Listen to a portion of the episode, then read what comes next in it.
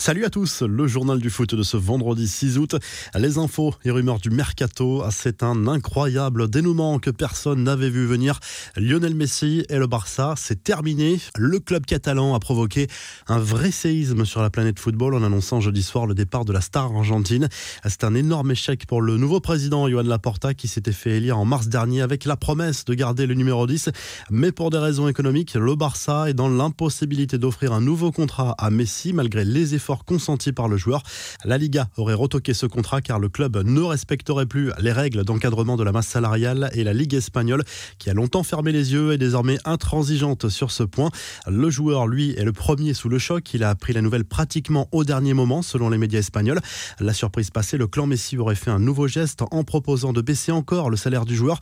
Quelques minutes plus tard, le président Laporta aurait alors annoncé qu'il serait de toute façon impossible d'aboutir à un accord et que le Barça mettait fin aux négociations. Certains fans du Barça s'en sont pris à Antoine Griezmann lors de son arrivée au centre d'entraînement ce vendredi matin. Ils accusent l'international français d'être indirectement à l'origine de ce départ de Messi, notamment parce qu'il n'aurait pas voulu baisser son salaire de manière suffisante. Une question se pose désormais, où jouera l'international argentin cette saison? On pense tout de suite au Paris Saint-Germain comme une partie de la presse européenne et argentine au lendemain de cette annonce, même si Manchester City, Manchester United et la MLS sont aussi des destination envisagée. Certains évoquent même un coup de bluff du Barça et pourquoi pas un ultime rebondissement avec un Messi qui reviendrait finalement au Barça. Selon certaines indiscrétions, les négociations ont déjà débuté entre le clan Messi et le PSG, même si l'opération s'annonce compliquée en raison du mercato déjà coûteux du PSG. Mais comment ne pas tenter le coup devant une telle opportunité de marché?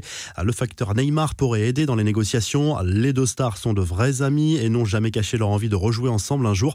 Un like du Brésilien n'a d'ailleurs pas échappé aux médias brésiliens le Parisien a liké un dessin posté sur le compte Instagram du média TNT Sports. On peut voir le Brésilien et l'Argentin se prendre dans les bras avec un maillot du PSG.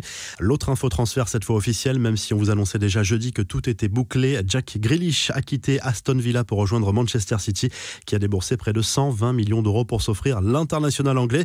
Les infos en bref, le coup d'envoi de la Ligue 1 version 2021-2022, premier match ce vendredi soir en principauté entre Monaco et Nantes sur Prime Vidéo. Lyon recevra Brest samedi et le PSG sera à 3. Le champion de France en titre, Lille, se déplacera à Metz dimanche. Cette première journée se conclura par un Montpellier-Marseille à la Mosson.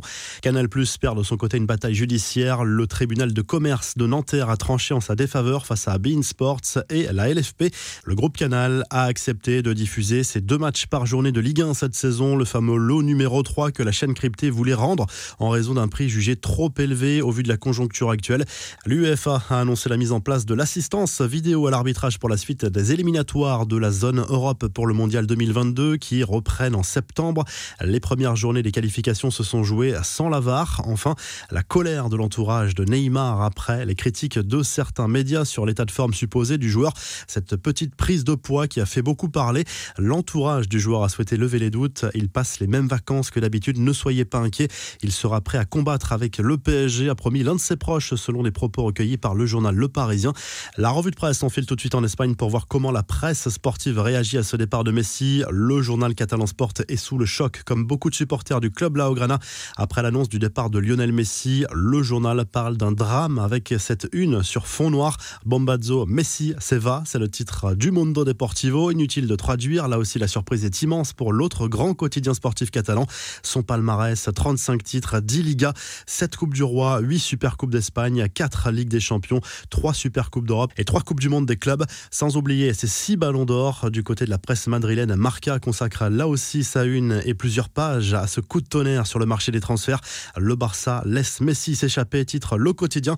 Enfin en Italie, le Corriere dello Sport évoque lui aussi le départ de Messi qu'il voit déjà au PSG et fait le point de nouveau sur le possible départ de Lukaku vers Chelsea.